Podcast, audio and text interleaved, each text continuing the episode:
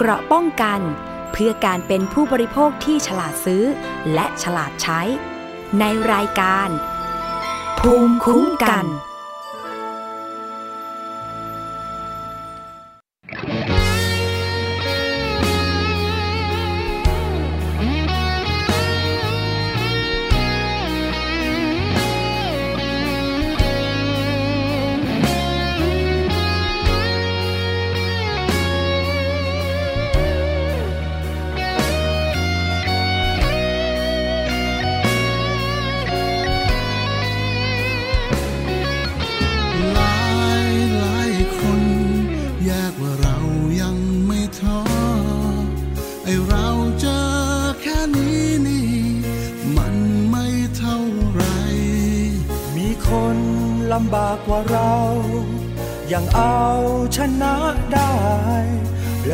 จะยอมแพ้ง่ายๆ ได้อย่างไร เรารู้ดี ยอมเหนื่อยไปเพื่อใคร พลังที่ทุ่มเทให้ยังเหลือเท่าไร แม้วันนี้ยังไม่ได้ดังตั้งใจ แต่เรายังมีลมหายใจอยู่ ไม่ยอม นิทาน ฟ้าดินเป็นพยาน เราจะสู้ไปด้วยกัน ข้ามผ่านไปด้วยกัน อดทนไว้ปณิธาน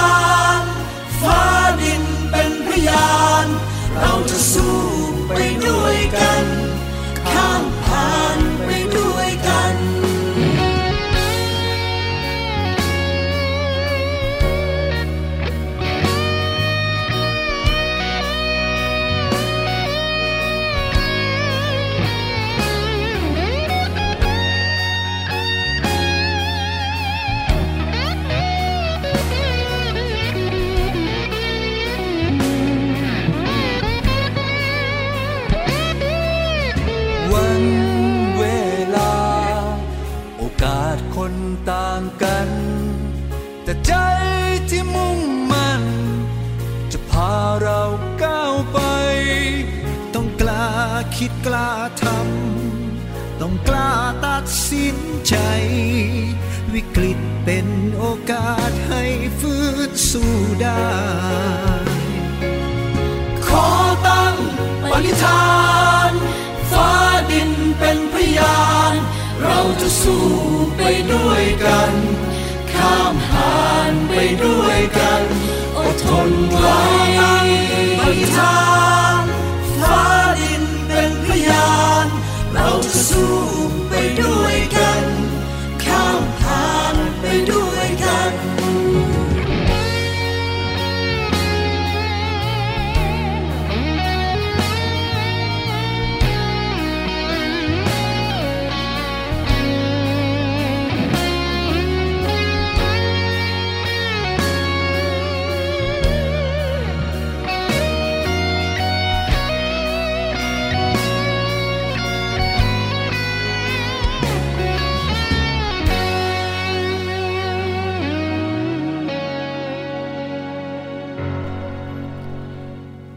สวัสดีค่ะ คุณผู้ฟังคะขอต้อนรับเข้าสู่รายการภูมิคุ้มกัน รายการเพื่อผู้บริโภคนะคะ วันนี้อยู่กับดิฉันชนาทิพไพรพงศ์ค่ะ ทาง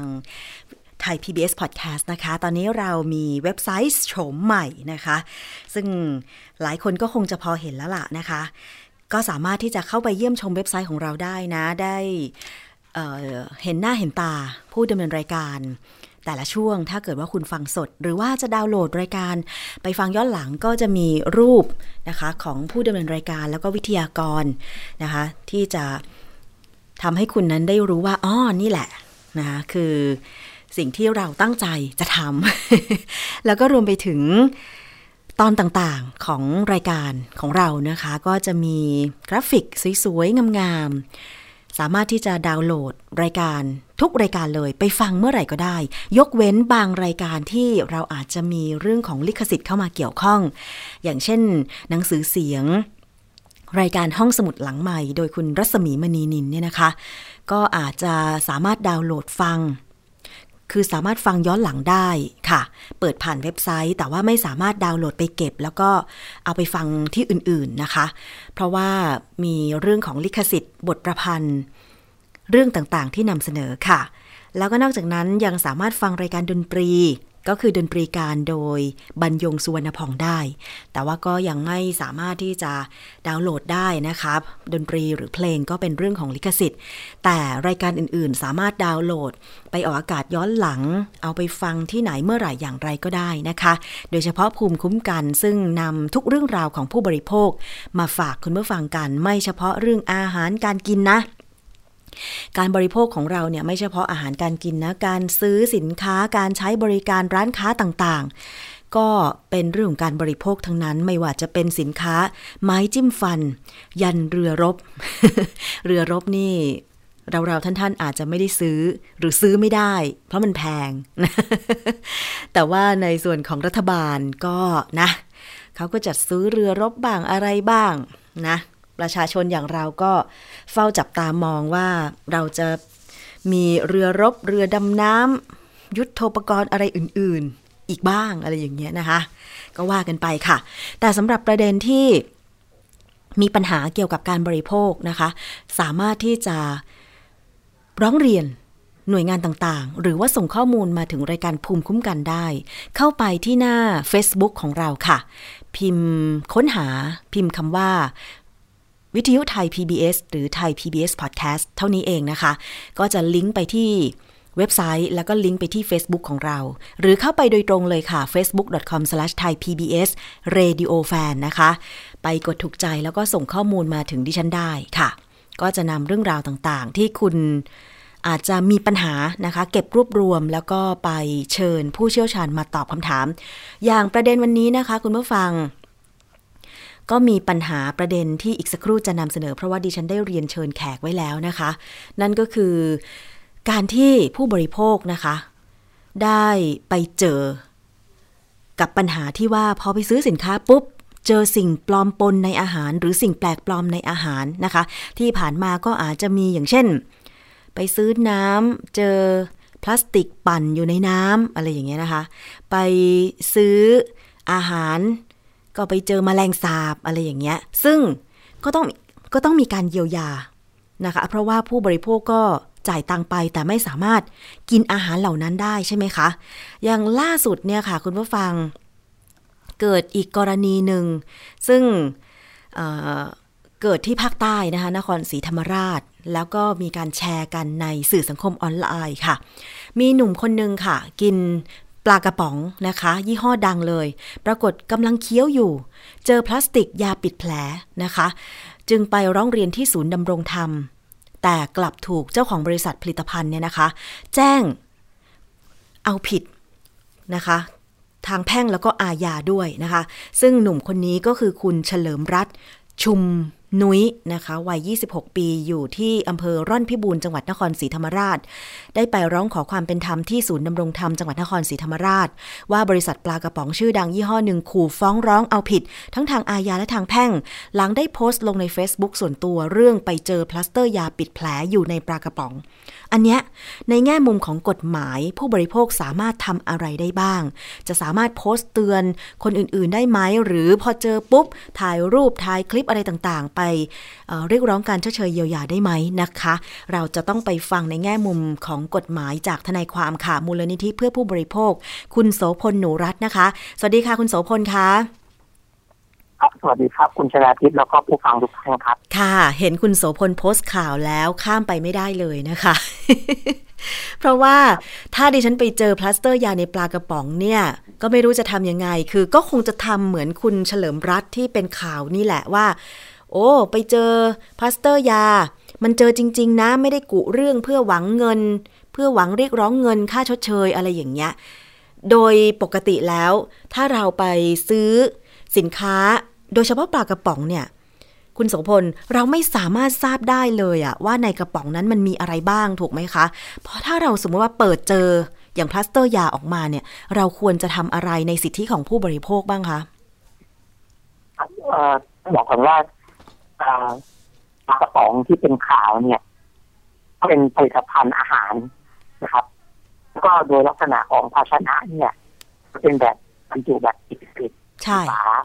นะครับค่ะเหมือนกับน้ำอัดลมที่ว่าเราต้องกดเปิดก่อนเราถึงจะเห็นของข้างใน ใช่ว่ามันเป็นอะไรยังไงใช่ไหมครับค่ะ ทีนี้เนี่ยเอ่อจริง ๆ แล้วเรื่องของอาหารเนี่ย เอ่อผู้โภคเนี่ยต้องมีสิทธิ์ที่จะรับอาหารที่ปลอดภัยนะ ครับค่ะถ้าเกิดอาหารไม่ปลอดภัย หรือมีสิ่งแปลกปลอมเนี่ยผู้โภคก็มีสิทธิ์รับการชดเชยเยียวยาค่ะครับในส่วนนี้เนี่ยเอ่ออย่างกรณีที่เจอปัปเตอร์ในปลากระป๋องเนี่ย จริงๆถ้าเกิด เป็นเรื่องที่มองว่าครับปัปเตอร์มันติดมาอยู่ในปลากระป๋องก่อนที่ผู้บริโภคจะเปิดฝาเนี่ย มันก็ต้องถือว่าเป็นกรณีของอาหารที่ไม่บริสุทธิ์มีสิ่งแปลกปลอมอยู่ในอาหาร ค่ะ ครับเรื่องนี้จริง ๆ มีความผิดตามพรบอาหารด้วยนะครับสถานที่จำหน่ายอาหารที่ไม่บริสุทธิ์ ค่ะนะครับ ซึ่งจะมีโทษ อ่าจำคุกไม่เกินสองปีปรับไม่เกินสองหมื่นบาท ครับอันนี้ในส่วนของความผิดเกี่ยวกับอาหารที่มีสิ่งแปลกปลอมทำให้ผู้บริโภคไม่ได้รับความปลอดภัยหรือได้ มีความเสี่ยงต่อสุขภาพค่ะอีกมุมหนึ่งเนี่ย ถามว่าเวลาเราเจอเรื่องแบบนี้เนี่ยผู้บริโภคเราควรจะทำยังไงครับคนหนึ่งแน่นอนเราก็คิดว่า เราก็มองว่ามันไม่ใช่เรื่องปกติค่ะนะครับเราก็คิดว่าเรื่องแบบเนี้ยเจตนาเราเนี่ย เราต้องการให้คนอื่นรับรู้ว่านี่คือปัญหาที่เราเจอค่ะ แต่ว่ามีสิทธิ์ที่จะแจ้ง เงินภัยต่อผู้บริโภคคนอื่นได้อืครับมค่ะ สรุปแล้วก็คือถ้าเราไปเจอสิ่งแปลกปลอมในอาหารไม่ว่าอะไรก็ตาม ด้วยเจตนาบริสุทธิ์ คือมันมีสิ่งแปลกปลอมอยู่ในอาหารจริง ๆ เราก็มีสิทธิ์ที่จะโพสต์เตือน ทางสื่อสังคมออนไลน์ได้อย่างที่คุณคนนี้ทำใช่ไหมคะคือคือมันก็ต้องดูหลายส่วนนะครับค่ะทั้งถ้อยคำที่ใช้การอธิบายเรื่องราว ค่ะ มันถึงเจตนาเรียกร้องของเขาส่วนมากที่ผู้บริโภคร้องเรียนกรณีเจอปัญหาเนี่ยค่ะคือเดี๋ยวว่าในกรณีของปลากระป๋องนี่เลยครับ ที่ผ่านมา ที่เป็นข่าวบางคนถ่ายคลิปวิดีโอโพสต์ลงในสื่อค่ะเพื่อต้องการให้เกิดความรับผิดชอบจากผู้ประกอบการในการดูแลสินค้าหรือบริการให้ มีคุณภาพมากขึ้น ใช่ครับดิฉันก็จำได้ผมก็ยี่ห้อหนึ่งครับผมที่เคยถูกเป็นข่าว เคยเป็นข่าวก่อนหน้านี้ก็คือเออรู้สึกว่าจะเป็นกาแฟยี่ห้อหนึ่งใช่ไหมคะ ที่ผู้บริโภคไปซื้อแล้วปรากฏว่าเจอพลาสติกปันปันปันละเอียดเลยอยู่ก้นแก้ว อันนี้ก็คือทางผู้ประกอบการออกมารับผิดชอบใช่ไหมคะคุณโสพลครับผมใช่ครับค่ะคือก็คือเราก็อยากให้ มุมมองของทางบริษัทประกอบการเนี่ยต่อกรณีการแจ้งเตือนภัยของผู้บริโภคเรื่องเหล่านี้เนี่ย เป็นเรื่องที่ช่วยเหลือกันในการที่จะสร้างความเชื่อมั่นให้มากขึ้นกับบริษัทค่ะมากกว่าที่จะมาคอยกล่าวหากันว่าเอ่อทำลายชื่อเสียงหรืออะไรก็ตามแต่ค่ะและอย่างที่เราเห็นว่ากระแสตอบรับกรณีที่เวลาผู้บริโภคแจ้งเตือนภัยในทางสื่อต่างๆ เนี่ย แล้วผู้ประกอบการแทนที่จะออกมารับผิดชอบหรือตรวจสอบเรื่องนี้อย่างจริงจังเนี่ยค่ะกลับมากล่าวหาว่าผู้บริโภคใส่ร้ายเนี่ย มันสร้างหนทางลบให้กับผู้ประกอบการมากกว่า ค่ะที่ผ่านมาอย่างของกรณีของที่มูลที่เคยช่วยเหลือเนี่ยเราก็เคยเจอเคสในลักษณะคล้ายกันที่เป็นน้ำอัดลม ก็เจอเศษใบตองอยู่ในน้ำอัดลมค่ะ ครับ นี่เราก็เคยช่วยเจรจาให้พวก ได้เงินชดเชยค่ะห้าพันบาทอืมในกรณีแบบนี้จริงๆเราคิดว่าผู้พวกไม่เดือดร้อนครับเขาก็คงไม่ถักเขาก็คงไม่ร้องเรียนหรือว่าไม่แจ้งค่ะครับ เพราะว่าก็เป็นที่ว่าสิ่งแปลกปลอมในอาหารเนี่ย ถ้าผู้บริโภคมองไม่เห็น ก็ซื้อมาด้วยความไม่รู้ใช่ไหมคะ ไม่ใช่ว่าพอไปเจอสินค้า หรือไปซื้อสินค้ามันจะสามารถเห็นอาหารที่บรรจุข้างในบรรจุภัณฑ์ทุกอย่างไป อย่างปลากระป๋อง น้ำอัดลมกระป๋อง หรือว่าอาหารอย่างอื่นที่เป็นกระป๋องอย่างเงี้ย มันก็ไม่สามารถเห็นได้ ขนาดกาแฟที่ไปสั่งเเขาทำเป็นแก้วๆบางทีเราอยู่ด้านหน้าร้านพนักงานที่ขายสินค้าให้เราก็ ทำการชงกาแฟหรือปั่นกาแฟอยู่หลังเคาน์เตอร์ ซึ่งในขณะที่เขาทำเราก็ไม่เห็นเลยนะคะว่ามันมีสิ่งแปลกปลอมหรือไม่ อันนี้ก็คือมองได้ว่าเจตนาของผู้บริโภคที่ออกมาโพสต์เตือนว่าเจอสิ่งแปลกปลอมในอาหารเนี่ยก็คือเป็นเจตนาที่บริสุทธิ์ใช่ไหมคะคุณโสพล ในแง่ของกฎหมายอันเนี้ยถ้าสมมติว่าเราจะเรียกร้องการชดเชย สามารถทำอะไรได้บ้างอะคะ นอกจากโพสต์แบบนี้ แน่นอนครับ เพราะว่าการโพสต์ก็เป็นแค่การแจ้งเตือนภัยหรือว่าเป็นการสื่อสารกับคนทั่วไปเลยนะครับค่ะในส่วนของเราเองที่รับความเสียหายเนี่ยหนึ่งแน่นอนเราก็มีสิทธิ์เปลี่ยนสินค้านะครับปลากระป๋องไปเปลี่ยนนะครับให้เป็นผลิตภัณฑ์ที่ปลอดภัยมากขึ้นสองก็คือขอเงินคืน เราไม่เอาสินค้านั่นแหละเรามีสิทธิ์ได้เงินคืนเป็นจำนวนที่เราจ่ายไปนะครับเนื่องจากสินค้านั้นมันมีปัญหานะครับค่ะ อันนี้ก็เป็นและอีกส่วนหนึ่งที่เราคิดว่าอันอย่างที่ลามีที่ช่วยเจรจาเนี่ยอย่างเคยเจอเคสของอาลูกอมเนี่ยครับ ที่ผู้ประกอบการเราซื้อมาลูกอมมันมีหลายเม็ดใช่ไหมฮะใช่ทุกบางอันเนี่ยได้แต่ถุงเปล่ามาเนี่ยแต่ออกมาไม่มีเลยอย่างเงี้ยค่ะ ครับ แล้วก็เคยร้องเรียนผู้ประกอบการเขาก็มีความรับผิดชอบนะครับเขาเอาสินค้าตัวใหม่มาให้ ค่ะเป็นการเช็ดเชยดูแลเราอันนี้เป็นสิทธิผู้บริ ขั้นพื้นฐานเลยค่ะ เราจะต้องแบบปกป้องสิทธิตัวเองนะครับค่ะ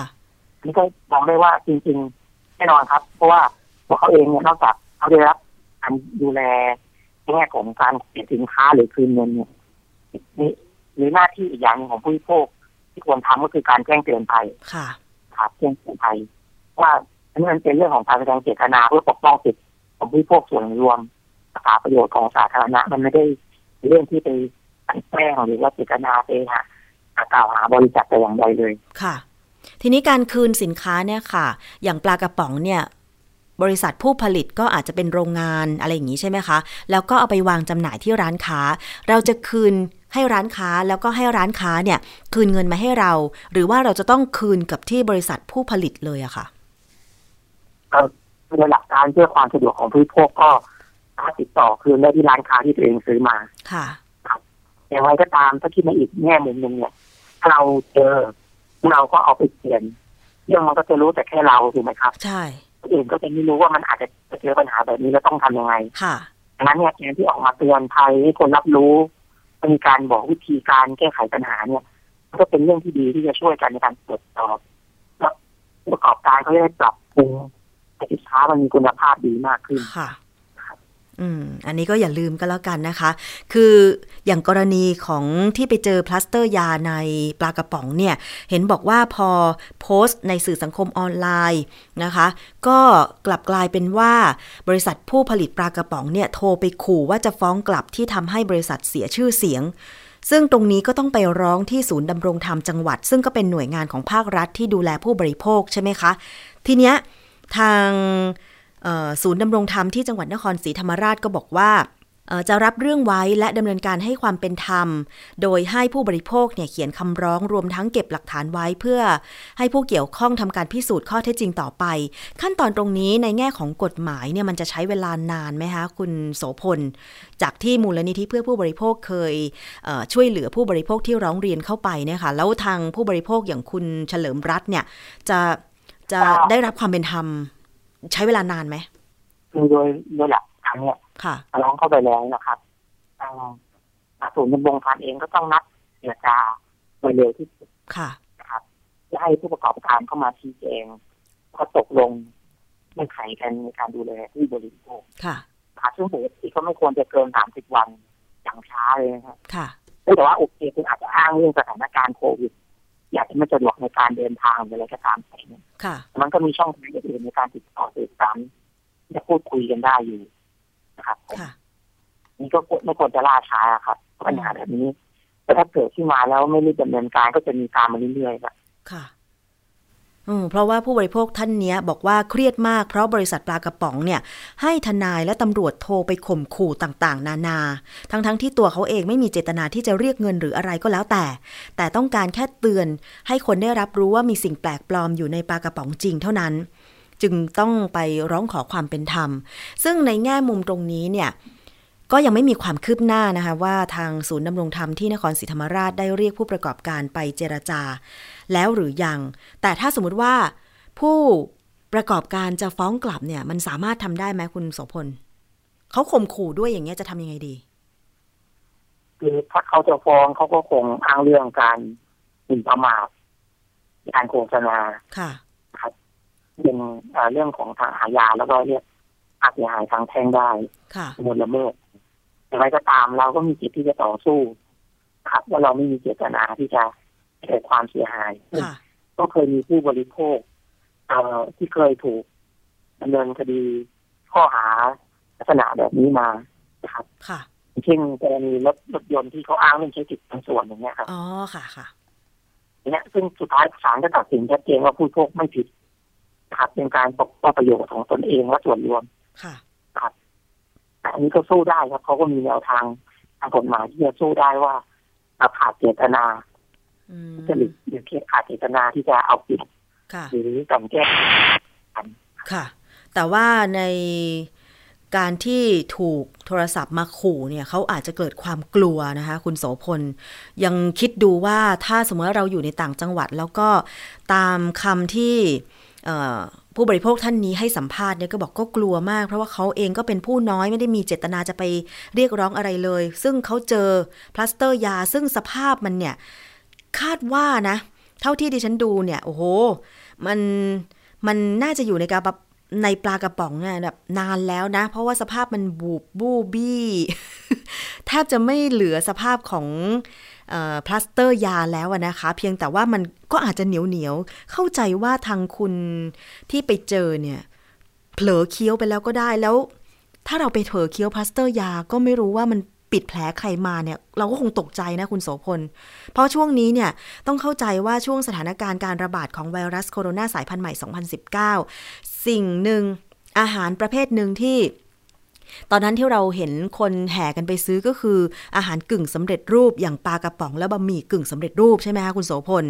แล้วมันเป็นอาหารที่แบบคนต้องกินในช่วงนี้ด้วยทั้งหนึ่งก็คือว่าเพื่อความอยู่รอดใช่ไหมสองก็คือออกไปไหนไม่ได้สามก็คือว่าบางคนเนี่ยนะคะขาดรายได้ ก็ต้องกินอยู่อย่างประหยัดที่สุด เช่นปลากระป๋องแบบนี้แหละนะคะหนึ่งกระป๋องก็อาจจะกินได้เป็นมื้อๆสองมื้ออะไรอย่างเงี้ย มันจึงทำให้ ช่วงนี้อาจจะมีคนกินปลากระป๋องเยอะด้วยอะ่ะ ยอดขายก็อาจจะดีด้วยอะไรอย่างเงี้ยนะคะ แล้วพอไปเจอพลาสเตอร์ยาในปลากระป๋อง แล้วยังโดนขู่ จากบริษัทผู้ผลิตอีกเนี่ย ก็อาจจะทำให้ชาวบ้าน ตาดำๆชาวบ้านทั่วไปเนี่ยไม่อาจจะไม่มีความรู้ในแง่มุมกฎหมายเลยเนี่ย กลัวมาได้นะ คุณโสพล อันนี้อยากจะให้คุณโสพลฝากแง่คิดถึงผู้บริโภคและแนวทางในการปฏิบัติหน่อยว่า ถ้าไปเจอกรณี เช่น สิ่งแปลกปลอมในอาหารเนี่ย ต้องทำอะไรกฎหมายช่วยอะไรได้บ้างอะคะครับตัวอย่างแรกเลยถ้าเกิดโอเค สินค้าช่วงนี้เราก็บริโภคกระป๋องมันมากขึ้นเนาะใช่ก็อาจจะมีความเสี่ยงในเรื่องของการเจอสิ่งแปลกปลอมหากเจอเนี่ยแน่นอนเราก็ควรจะถ่ายรูปเก็บไว้เป็นหลักฐาน เก็บใบเสร็จถ้ามีนะฮะใบเสร็จที่ซื้อจากร้านสะดวกซื้อ หรือในห้างสรรพสินค้าเนี่ยก็ควรจะเก็บไปด้วยนะครับ ในช่วงเวลานี้นะฮะค่ะแล้วก็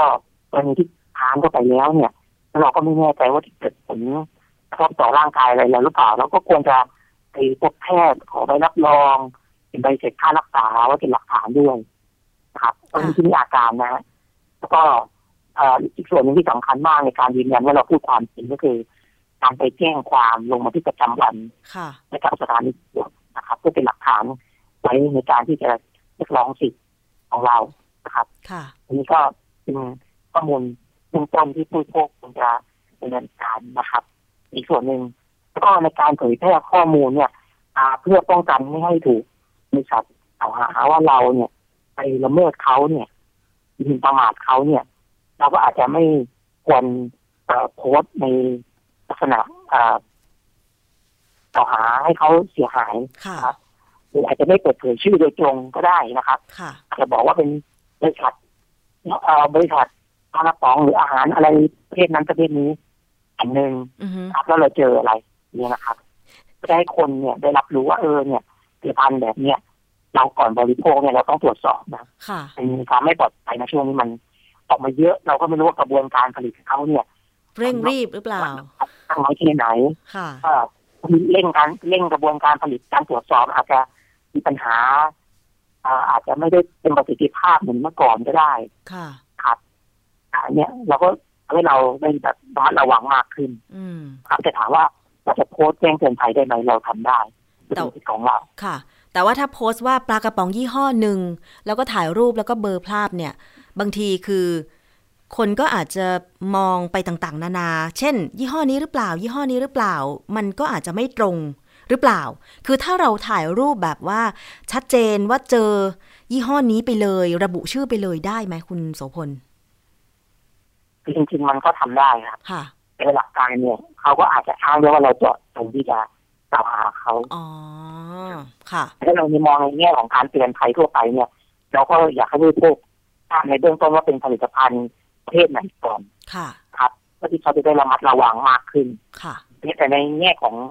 เออการตรวจสอบเนื่องจากว่าจริงๆเอ่อภาครัฐเองครับเราก็สามารถร้องเรียนมาที่มูลนิธิหรือหน่วยงานที่เกี่ยวข้องและออยเนี่ยครับค่ะในการที่จะไปตรวจสอบผลิตภัณฑ์พวกเนี้ยให้ตรวจสอบโรงงานอะไรอย่างเงี้ยได้ด้วยนะฮะเพื่อที่จะไม่ไม่ต้องเจอเอ่อปัญหาหรือว่าความมั่นใจในการบริโภคสินค้าแบบนี้มากขึ้น ค่ะนี่ส่วนหนึ่งที่ว่าพอเป็นข่าวแล้วเนี่ย หน่วยงานที่รับผิดชอบดูแลเรื่องอาหารออยหรือสสจในพื้นที่เนี่ย ก็ควรจะมีการไปตรวจร้านค้าหรือตรวจโรงงานผลิตภัณฑ์เหล่านี้ด้วยนะครับค่ะก็อย่าปล่อยให้เป็นข่าวแล้วเลยผ่านไปใช่ไหมคะ ยิ่งช่วงนี้เนี่ยอาหารหลาย ๆ ชนิดเนี่ยเร่งกำลังการผลิตดิฉันเชื่ออย่างนั้น เพราะว่ามีความต้องการสูง จะสังเกตได้เวลา จะมีประกาศอะไรจากภาครัฐทีหนึ่ง เช่น ต้องกักตัวอยู่บ้าน ต้องเคอร์ฟิวนะคะจะประกาศโน่นประกาศนี่ ประชาชนผู้บริโภคก็มักจะต้องออหาทางตั้งรับนะคะอย่างเช่นไปซื้อสินค้ามาไว้กักตุนโดยเฉพาะสินค้าอาหาร สินค้าอุปโภคบริโภค ดิฉันยังมองว่าตอนนี้เนี่ย ถ้ายังมีปัญหาแบบนี้อยู่ก็ช่วยกันโพสต์ ช่วยกันแชร์ ช่วยกันร้องเรียนไปที่หน่วยงานต่างๆ เพื่อที่ว่าจะได้เป็นหูเป็นตาให้หน่วยงานเช่น อยใช่ไหมคะสำนักงานคุ้มครองผู้บริโภค แล้วก็มูลนิธิเพื่อผู้บริโภคก็ได้ใช่ไหมคุณโสพล แล้วก็หน่วยงานอื่นๆ ในจังหวัดเนี่ยอย่างเช่นสำนักงานสาธารณสุขจังหวัด เข้าใจว่าตอนนี้ก็อาจจะต้องทำงานหนักมากขึ้น ในการที่จะทั้งดูแลในเรื่องของผู้มีความเสี่ยงที่จะ ติดเชื้อโควิด -19 ใช่ไหมคะ แล้วก็รวมรวมไปถึงเเรื่องการอุปโภคบริโภคในจังหวัดของท่านเนี่ย แต่ว่าอย่างน้อยๆ ผู้บริโภคก็น่าที่จะถ้าเกิดปัญหาก็ต้องช่วยกันแชร์ ช่วยกันร้องเรียนเข้าไป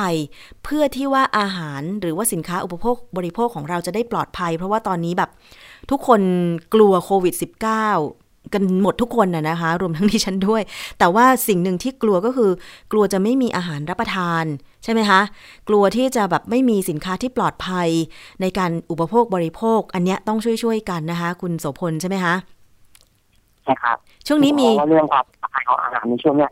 เป็นสิ่งสำคัญมากครับค่ะ ช่วงนี้มีประชาชนร้องเรียนไปที่มูลนิธิเพื่อผู้บริโภคกันสถานการณ์เป็นยังไงบ้างคะคือ ในภาพรวมปัญหาช่วงนี้นะครับค่ะก็หลักๆเราเจอทั้งเรื่องของสายการบินค่ะนะครับยกเลิกการเดินทางแล้วผู้บริโภคต้องการคืนเงินแต่นโยบายของสายการบินไม่สามารถอ่าอ้างว่าไม่สามารถคืนเงินคืนเงินให้กับผู้บริโภคได้ค่ะนะครับอันนี้ก็ส่วนหนึ่งก็ตอนนี้ที่เจอตามมาก็เป็นกลุ่มของคนที่จองเกี่ยวกับการเดินทางค่ะ travel เออ work travel อะครับค่ะการ travel ของต่างประเทศอย่างเงี้ยซึ่งตอนนี้ก็มีปัญหาเรื่องของการหางานการดำเนินการที่อาจจะต้องเลื่อนออกไปบางคนก็ประสงค์จะคืนเงินก็ได้รับคืนไม่เต็มจำนวนแล้วก็บริษัทยังไม่สามารถชี้แจงส่วนหักค่าใช้จ่ายได้อืครับมแล้วก็มีข้อสัญญาอื่นที่เขาเห็นว่าไม่เป็นธรรมมีปัญหาร้านทองตอนนี้ก็มีเยอะนะครับที่เป็นข่าวก็มีที่ เอ่อหลายๆร้านเนี่ยก็ไม่ไม่คืนเงิน ไม่ว่าไปพวกไปขายทองแล้วก็ไม่สามารถคืนเงินได้ตามประกาศของสคบค่ะนะครับหรือปิดฉลากราคาไม่ตรงตามกฎหมาย ค่ะ คือตามสมาคมค้าทองอันนี้ก็มีปัญหาที่มีคนร้องเรียนมาอยู่สมควรค่ะครับ ก็อาจจะเป็นก็รื่องของยังไงครับปัญหาที่เกิดขึ้นต่อเนื่องโดยเฉพาะช่วงนี้ครับคนเพราะอยู่บ้านเนี่ยก็ซื้อของออนไลน์มากขึ้น ค่ะต้องเจอปัญหาที่ติดโกงเนื่องจากว่า การจัดการเรื่องเกี่ยวกับการเรียนคนขายของออนไลน์ยังมีปัญหาอยู่มากค่ะอ๋ออันนี้ก็เป็นปัญหาผู้บริโภคที่อาจจะเกี่ยวเนื่องกับการระบาดของโควิด -19 ทั้งนั้นเลยนะคะ อย่างเช่น การไปขายทองแล้วก็ไม่ได้รับความยุติธรรม เช่น เปอร์เซ็นต์ทองอาจจะราคาทองอาจจะถูกกดจากร้านอะไรอย่างนี้ใช่ไหมคะจ่ายเงินไม่ครบเต็มจำนวนบ้างอะไรบ้างใช่ไหมคะ ล้วนแล้วแต่เป็นปัญหาของผู้บริโภคที่อาจจะมองว่ามันเกี่ยวกับโควิด -19 เพราะบางคนตอนนี้ขาดรายได้ก็อาจจะต้องนำทรัพย์สินเก่าๆ ของตัวเองออกไป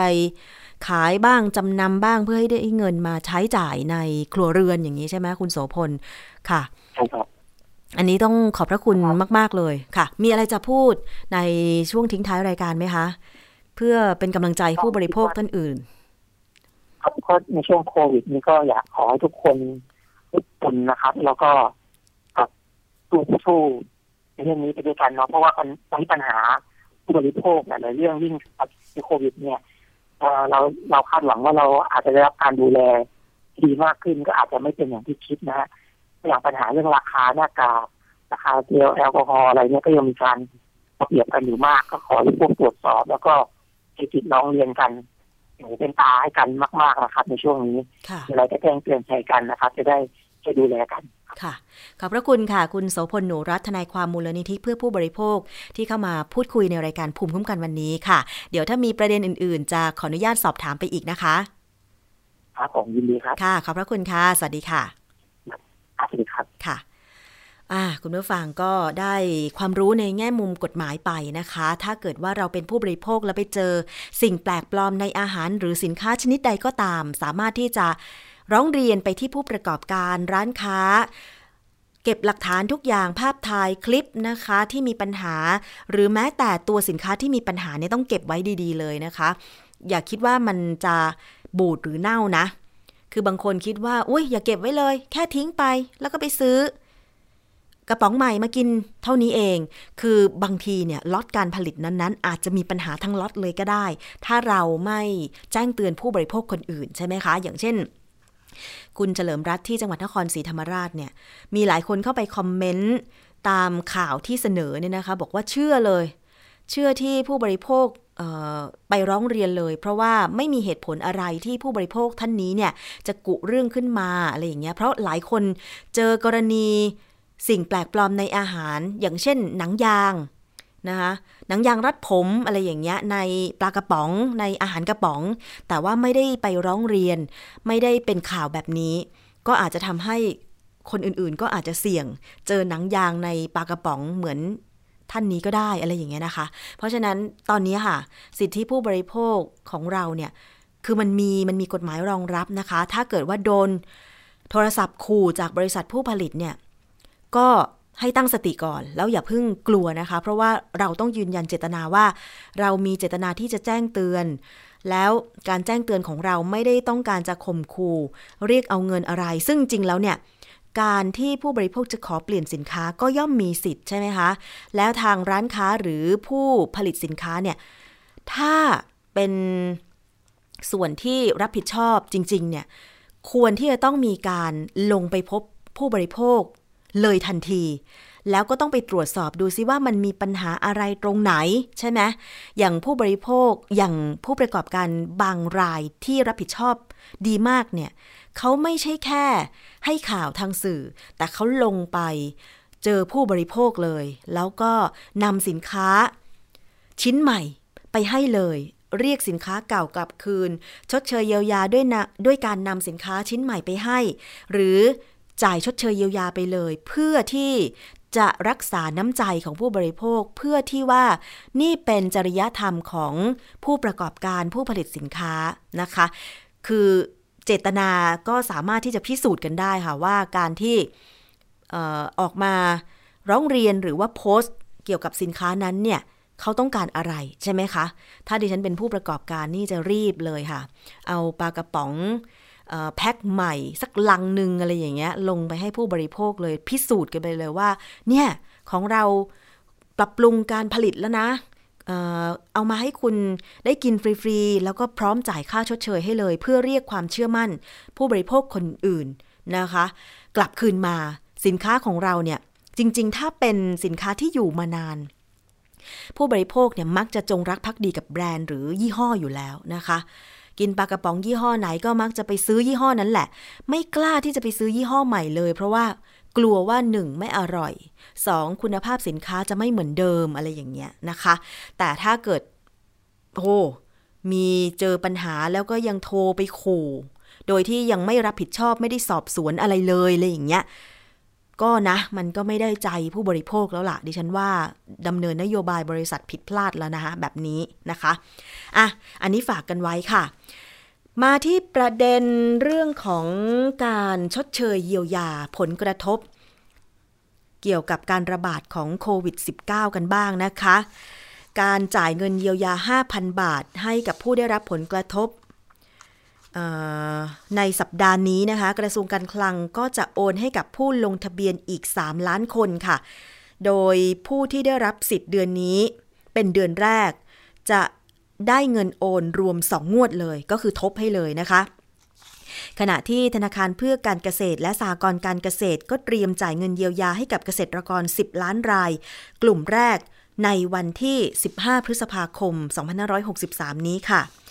นายอภิรมสุขประเสริฐ ผู้จัดการธนาคารเพื่อการเกษตรและสหกรณ์การเกษตร หรือทกสคาดว่า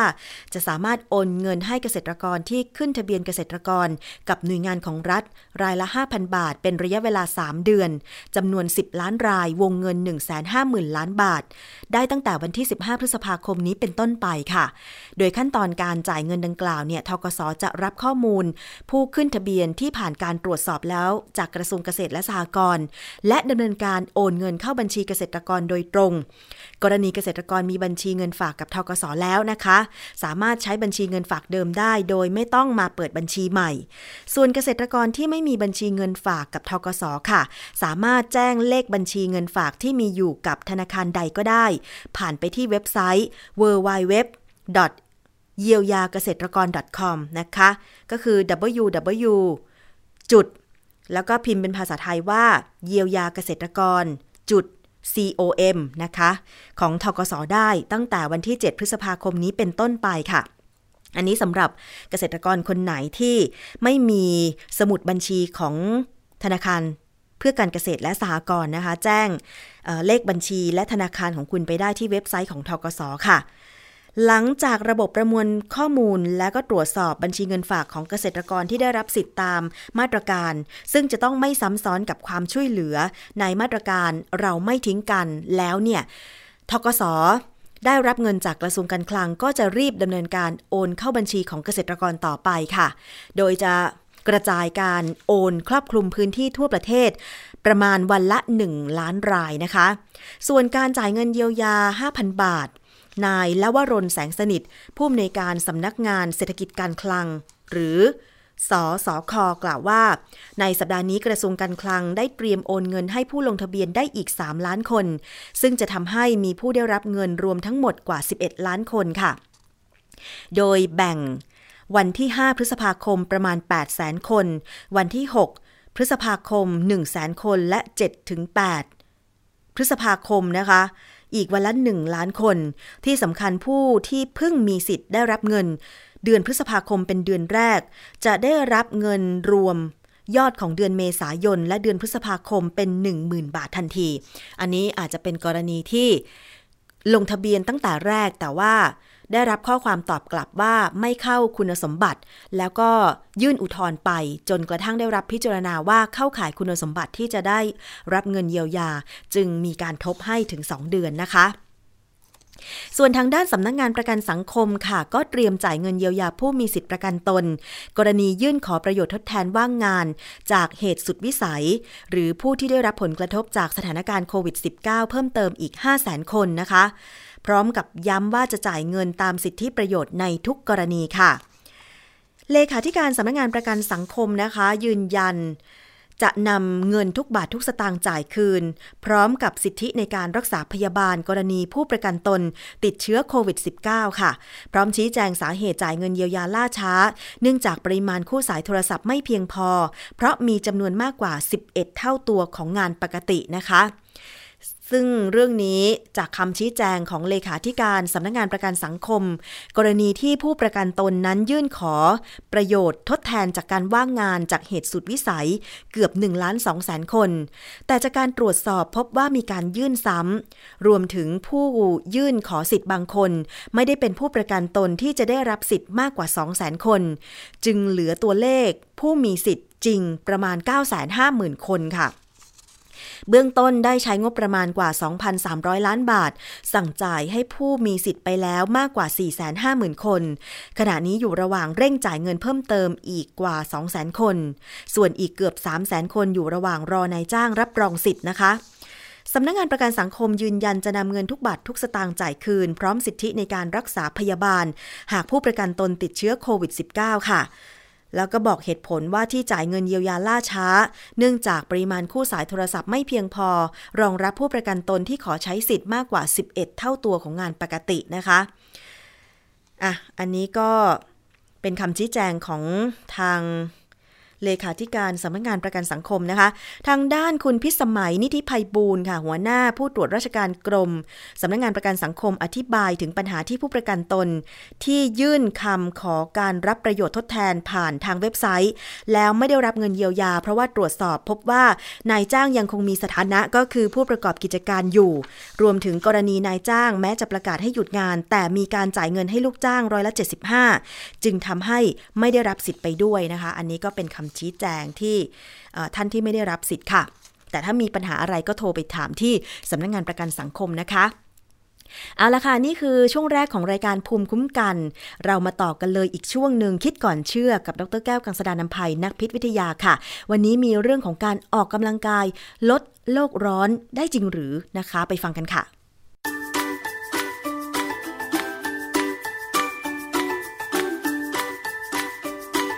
ช่วง คิดก่อนเชื่อ โ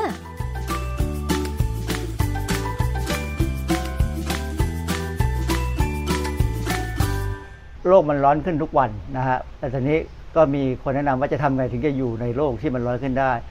วิธีการหนึ่งที่เราจะแก้ปัญหาว่าร่างกายเราทนกับความร้อนของโลกไม่ได้คือการฝึกร่างกายให้ สามารถทนความร้อนได้โดยการออกกำลังกาย การออกกำลังกายเนี่ยมันจะทำให้เรามีเหงื่อออกมา ซึ่งเป็นการระบายความร้อน ซึ่งจะช่วยให้เราอยู่ในสภาวะที่อากาศร้อนได้เพิ่มขึ้นเรื่อยๆทุกปีครับ อาจารย์การออกกำลังกายมีประโยชน์หลายอย่าง โดยเฉพาะดีกับสุขภาพของเรานะคะ แต่เรื่องของออกกำลังกายสู้โลกร้อนนี่คือยังไงคะคือเคยได้ยินไหมที่เขาบอกว่าบางวันเนี่ยมันร้อนมากจนตับจะแตกอ่าเคยแล้วต่อหลังเนี่ยมันก็มีข่าวที่ว่าคนบางคนเนี่ยพ ออากาศร้อนมากๆเนี่ยเครื่องในสุกอ๋อเหมือนที่เป็นข่าวที่อินเดียเครื่องความร้อนใช่คือจริงๆเนี่ยในในทางวิทยาศาสตร์เนี่ยเขาบอกว่าถ้าวันไหนอากาศร้อนเหงื่อต้องไหลเยอะๆเพื่อระบายความร้อนให้เรา เพราะเวลาเหงื่อมันระเหยเนี่ยทำให้เราเย็นลง แต่คนบางคนเนี่ยเหงื่อไม่ค่อยออก เพราะไม่ได้ฝึก การออกกำลังกายเนี่ยเป็นการฝึกการให้เหงื่อไหลออกมา เพื่อที่จะระบายความร้อนของเรางั้นเดี๋ยวเรามาดูนะครับว่าตอนนี้ ออกกำลังกายเดมจะสู้โรคร้อนได้ยังไงบ้าง และไอ้โรคร้อนมันคืออะไรเเมื่อโรคร้อนขึ้น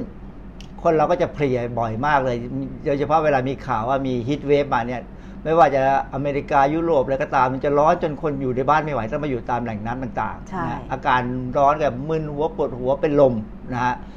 ส่วนใหญ่เราก็จะพยายามทำให้ที่สภาพแวดล้อมนั้นเนี่ยเย็นสบายเราเปิดแอร์ เราเพิ่มความชุ่มชื้นในบางที่ที่เปิดแอร์ไม่ได้เนี่ยนะฮะหรือดื่มเพื่อดื่มเกลือแร่แล้วเราอยากดูถ้าใครดูเฟซบุ๊กเนี่ยจะเห็นว่าอย่างรูปเนี้ย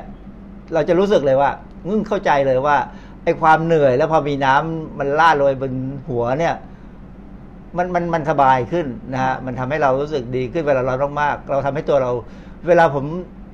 เดือนเมษาเนี่ยร้อนมากๆเนี่ยผมมักจะไปรดน้ำต้นไม้แล้วก็รดตัวเองนะฮะก็ฉีดเล่นสงกรานตัวเองไปเลยมันมันก็ดีขึ้นนะฮะเพราะนั้นโลกร้อนขึ้น แต่อันนั้นเรามีน้ำแต่ถ้าเราไม่มีน้ำเมื่อไหร่เนี่ย เราก็ต้องอาศัยเหงื่อ ผมถึงบอกว่าการหัดให้เหงื่อมันออกมาเยอะๆเนี่ย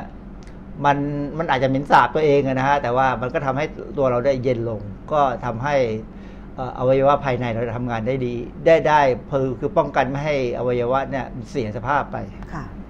อาจารย์คะเรื่องของเหงื่อค่ะอาจารย์ที่อาจารย์บอกว่า พอเราร้อนธรรมดาธรรมชาติของร่างกายก็ต้องขับเหงื่อออกมา บางคนเหงื่อมาก บางคนเหงื่อน้อยอะไรอย่างเงี้ยค่ะอาจารย์ช่วยอธิบายหน่อยค่ะคือคือเหงื่อเนี่ยมันเป็นของเหลวที่เราขับออกมาจากต่อมเหงื่อของพวกสัตว์เลี้ยงลูกด้วยนมเนี่ยนะฮะแต่ว่า มนุษย์เนี่ยเผอิญเราไม่มีขนมากนักขนเรามันบางๆ เราก็เหงื่อออกมาได้ตามผิวอย่างอย่างถ้าเป็นถ้าเป็นหมาเนี่ย หมามันต้องมาเหงื่อออกที่ลิ้นนะอืมเพราะว่ามันออกตามตัวไม่ได้ ค่ะ สัตว์หลายๆอย่างเนี่ยออกเหงื่อตามตัวไม่ได้เลยนะมีแต่มนุษย์เนี่ยโชคดีที่ออกตามตัวได้ทำให้เราคุมอุณหภูมิได้ดีกว่ากว่าสัตว์พวกนั้นเอิ่มเหงื่อเนี่ยส่วนใหญ่เราใช้เพื่อลดอุณหภูมิในร่างกายลง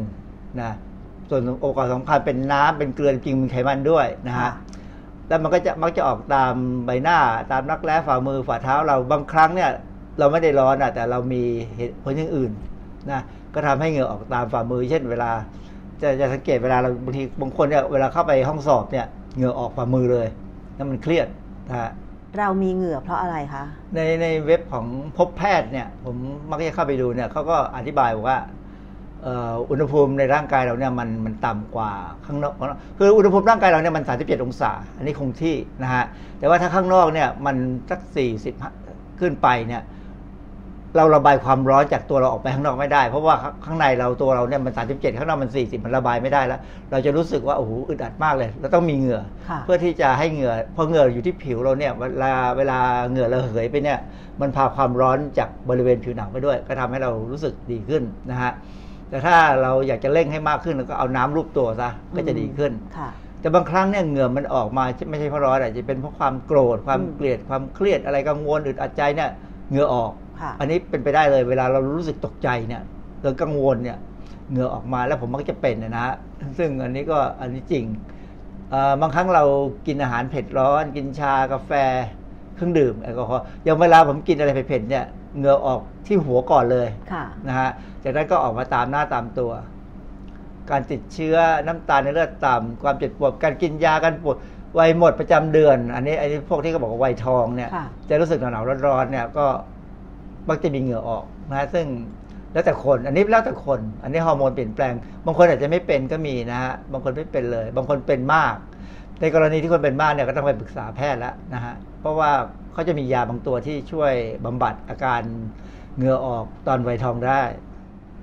อากาศเมืองไทยก็ร้อนนะคะอาจารย์ทีนี้พอร้อนปุ๊บ ส่วนมากดิฉันเนี่ย อย่างเช่นเวลาไปจ่ายตลาดอะไรอย่างเงี้ยนะคะ เดินมาร้อนๆเนี่ยพอถึง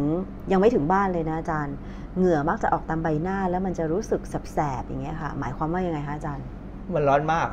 มันร้อนมากมันเลยแสบนะฮะอ๋อเพราะฉะนั้นถ้าอย่างนั้นเนี่ย ต้องต้องเช็ดเหงื่อเพื่อให้คือพอเราเช็ดเหงื่อปั๊บเนี่ยไม่เหงื่อที่ติดอยู่จะระเหยเร็วขึ้นค่ะก็จะเย็นลงนะ หรือว่าอีกวิธีก็คือพัดเลยต้องใช้พัดแล้วหรือไม่ครับพัดลมอะไรเงี้ยนะฮะค่ะเพราะว่าถ้าถ้าอุณหภูมิร่างกายเนี่ยเกิน 41 องศาเนี่ยเอาไว้ว่าภายในเริ่มมีปัญหานะ หัวใจกับไตนี่จะเริ่มมีคนมีปัญหาเลยนะฮะเพราะฉะนั้นต้องระวังอย่าให้อุณหภูมิขึ้นสูงร่างกายมนุษย์เนี่ยอุณหภูมิเกิน 37 ได้ไม่มากอืมถ้าเกินมากๆนี่อยู่ไม่ได้มันจะใจไม่ดีนะอาจารย์นะ หัวใจกับไตได้เป็นตัวหลักเลยที่ถ้ามีปัญหาจะเกิดไตวายหัวใจวายขึ้นมาได้นะค่ะฮะเอ่อเวลาเราสมองถ้าเราร้อนมากๆสมองมันทำงานไม่ได้ มันตัดสินใจไม่ดีนะค่ะคนคนพวกนี้จะจะคิดไม่ตัดสินใจไม่ทันก็มี หรืออย่างเวลาเราออกกำลังกายเนี่ย ผมผมรู้ว่าเวลาออกกำลังกายเวลาเราตัวอุ่นขึ้นมามาก ๆ เนี่ย ต้องหยุดพักเพราะไม่งั้นเนี่ยมันเล่นกีฬาแล้ว ผมมีผมตีแบดเนี่ยลูกแบดมามันนึกไม่ออกจะตีไปทางไหนเหมือนกันต้องพักเหมือนกันเพราะฉะนั้น การเล่นกีฬาแบบไม่มีพักเนี่ยก็อันตรายค่ะนะฮะเพราะฉะนั้นเรื่องเรื่องเวลาร้อนมากๆเนี่ยต้องหาทางลดความร้อนให้ได้อย่างเวลาคนเป็นไข้อย่างเงี้ยคนเป็นไข้นี่เหงื่อไม่ออก แต่ไข้มันจะสูง เพราะฉะนั้นวิธีทำก็คือต้องระบายความร้อนด้วยการเช็ดตัวนะฮะอืมเพราะฉะนั้นอันนี้เป็นเรื่องดี เพราะฉะนั้นก็ก็ต้องอันอันนี้เป็นพื้นฐานของชีวิตที่เราต้องรู้ ถ้าเราไม่รู้เนี่ย เราอาจจะอยู่ในโลกนี้ได้ไม่นาน อย่างอย่างอย่างรูปที่ผมมาประกอบเนี่ย อันนี้เป็นของคนอินเดียค่ะพอร้อนมากๆเอาน้ำราดหัวเลย อันนี้อ๋ออัอันนี้เป็นวิธีที่ถูกฮะค่ะอ๋ออาจารย์เอ่อเวลาหน้าร้อนทีไรเนี่ย บ้านเราก็อากาศร้อนบางที 40 องศาก็มีใช่ไหมคะ อันนี้หลายคนที่ทำงานกลางแจ้งถึงมีคำเตือนใช่ไหมคะว่า ถ้าทำงานกลางแจ้งหรือเออต้องเจอกับแสงแดดที่อยู่ในอุณหภูมิร้อนๆเนี่ยก็คือจะต้องมีการบำบัดตัวเองด้วยใช่ไหมคะให้หายจากอาการร้อนแล้วก็เหงื่อออกเพื่อที่ว่าร่างกายของเราจะได้ไม่ ไม่เป็นอันตรายถึงชีวิตใช่ไหมคะบางที่เขาใช้พัดลมไอ้น้ำอืมนะฮะเป็นพัดลมตัวใหญ่ๆ แล้วก็เป่าไอ้น้ำไปด้วย อันนี้ผมว่าอันนั้นก็ช่วยทำให้มันดูมันมันก็ชุ่มชื้นขึ้นเนยนะก็ค่ะก็สบายขึ้น แต่ว่าพัดลมไอ้น้ำถ้าเป็นตัวเล็กๆ ที่ใช้ในบ้านเนี่ยผมไม่ค่อยแนะนำเพราะว่าถ้ามันชื้นมากๆเนี่ยราจะขึ้นได้อ๋อนะฮะเพราะฉะนั้นพัดลมไอ้น้ำเนี่ยถ้าใช้ต้องใช้ในที่ที่ระบายอากาศได้สะดวกค่ะอันนี้เป็นภาพกองกองกองนี่คืออะไรคะอาจารย์ อันนี้คือก็วันตอนเมื่อสัก ประมาณสองสมปีที่แล้วเนี่ยที่มีปัญหาฮีทเวฟที่อินเดียกับปากีสถานเนี่ยค่ะอันนี้เป็นคนตายโอ้เขาเขาต้องเอาศพมาเก็บไว้ในห้องเย็นเนี่ยแล้วมันต้องซ้อนวางซ้อนกัน จนต้องเดินเหยียบศพไปเลยเนี่ยอืมค่ะซึ่งอันนี้เอ่อจำได้ตอนนั้นตายไปประมาณ 7-800 คนค่ะซึ่งน่ากลัวมากนะที่ว่ามันมันมันร้อนจนตาย ค่ะ ซึ่งอันนี้บ้านเราได้ยังไม่เคยถึงก็อย่างนั้น แต่ว่า คนที่จะร้อนจนตายในเมืองไทยนี่ก็อาจจะเป็นพวกผู้สูงอายุ คือพออายุมากขึ้นไปทั้ง80 90เนี่ยระบบการควบคุมการระบายความร้อนเนี่ยมันจะเริ่มเสื่อมลง เพราะฉะนั้นอ๋ออย่าให้ผู้สูงอายุอยู่ในที่ร้อนมากๆหรือว่าถ้าอยู่ในที่ร้อนจำเป็นต้องอยู่เนี่ยก็ต้องพยายามเช็ดตัวให้ต้องระบายความร้อนให้ได้ค่ะอาจารย์เวลาออกกำลังกายเนี่ยค่ะ ส่วนมากเนี่ยก็คือเหงื่อออกเยอะมากเลย แล้วมันจะร้อนเผาๆที่ผิวหนังสำหรับดิฉันเอง ถ้าเป็นแบบนี้ก็ต้องเข้าห้องน้ำเอาน้ำเย็นๆลูบหน้าอย่างเงี้ยค่ะอาจารย์ ก็ถูกแล้วเพราะว่าเวลาเราเรา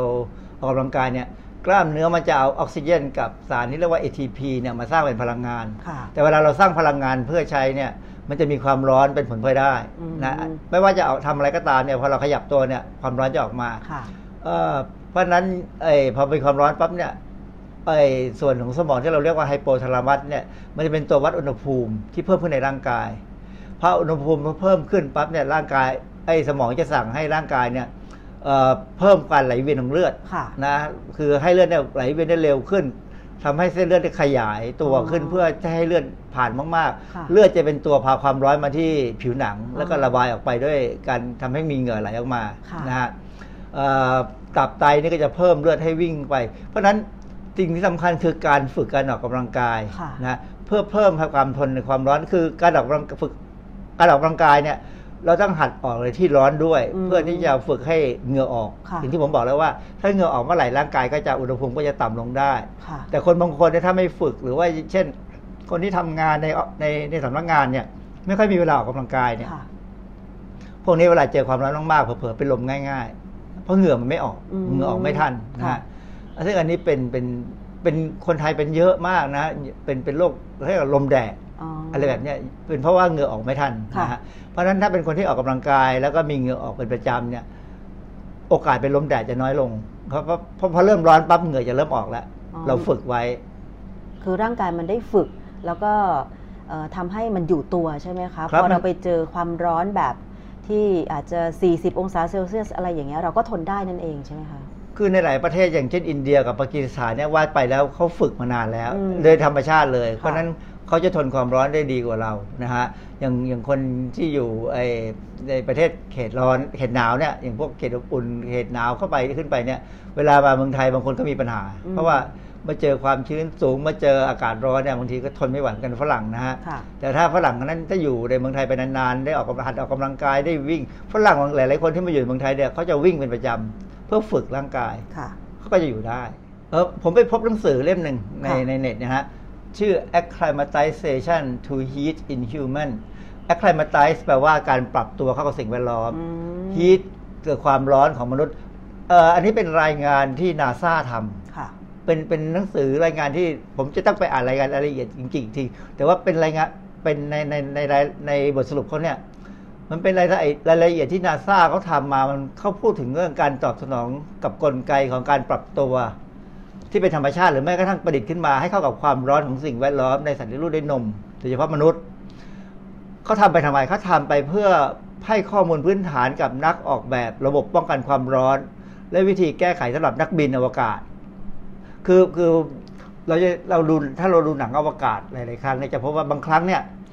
เอ่อเพื่อประหยัดพลังงานในการบิน เพราะว่ามันมีปัญหาเนี่ยมันต้องปิดระบบหล่อเย็น ในยานอวกาศมันจะร้อนขึ้น ทั้งทั้งที่ความจริงอยู่ในเวลาอยู่ในในในในอวกาศเนี่ยมันมันเย็นมันหนาวมากค่ะแต่ในในตัวยานอวกาศจริงๆบางทีมันก็ร้อนขึ้น หรือบางทีมันก็หนาวมาก เพราะฉะนั้นรายงานเนี่ยเขาความจริงเขาทำทั้งร้อนทั้งเย็นนะเพื่อจะเพื่อเพื่อเกี่ยวกับระบบการที่บอกว่าการออกแบบยานอวกาศ ในในข้อมูลข้อศึกษาเนี่ยคือการเผาผลาญพลังงานของร่างกายเราอ่าการปรับสมดุลความร้อนระหว่างการพักกับการออกกำลังกายจะเห็นว่าในสถานีอวกาศที่เราเคยดูข่าวเนี่ยนักบินอวกาศจะจะออกกำลังกายด้วยการวิ่งเลยนะ อันนั้นไม่ใช่เป็นแค่การพยายามทำให้อยู่เหมือนเหมือนอยู่บนโลกค่ะแต่เขาเก็บข้อมูลหมดว่า เวลาวิ่งเวลาออกกำลังกายเนี่ยมันมีระบบความร้อนยังไงบ้างอืมเพื่อที่จะมาปรับนะ เขาศึกษาเกี่ยวกับสมดุลของน้ำอิเล็กโทรไลต์ระหว่างการออกกำลังกายการพัก แล้วเกิดโรคที่เกิดจากความร้อน คือรายงานนี้เป็นรายงานที่น่าสนใจ ซึ่งความจริงถ้าถ้าเราอ่านเนี่ยเราจะเข้าใจว่า เราจะทำตัวยังไง เมื่อมันร้อนมากหรือมันมันมันหนาวจริงๆที่ซ้ำคือเวลาหนาวเราต้องทำให้ตัวเราร้อนขึ้น เวลาร้อนเราก็ต้องทำตัวเราเย็นลงอืมนะฮะเพราะงั้นเดี๋ยวอันนี้ผมเพิ่งได้มาได้ไม่นานเนี่ยวันนั้นเดี๋ยวว่างๆจะต้องลองอ่านดูด้วยว่ารายละเอียดจริงๆ มันมีอะไรที่น่าสนใจมากไหม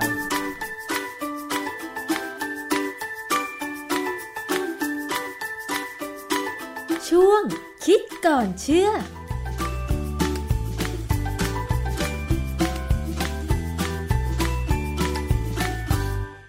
ละนั่นก็คือช่วงคิดก่อนเชื่อกับดรแก้วกังสดานนภัยนักพิษวิทยานะคะ ติดตามได้ วันนี้รายการภูมิคุ้มกันหมดเวลาลงแล้วค่ะ ขอบคุณมากเลยสำหรับการติดตามรับฟัง ดิฉันชนะทิพไพรพงศ์ลาไปก่อนนะคะ สวัสดีค่ะ ติดตามรับฟังรายการย้อนหลังได้ที่เว็บไซต์และแอปพลิเคชันไทย PBS Radio ไทย PBS ดิจิทัล Radio วิทยุข่าวสารสาระ เพื่อสาธารณะและสังคม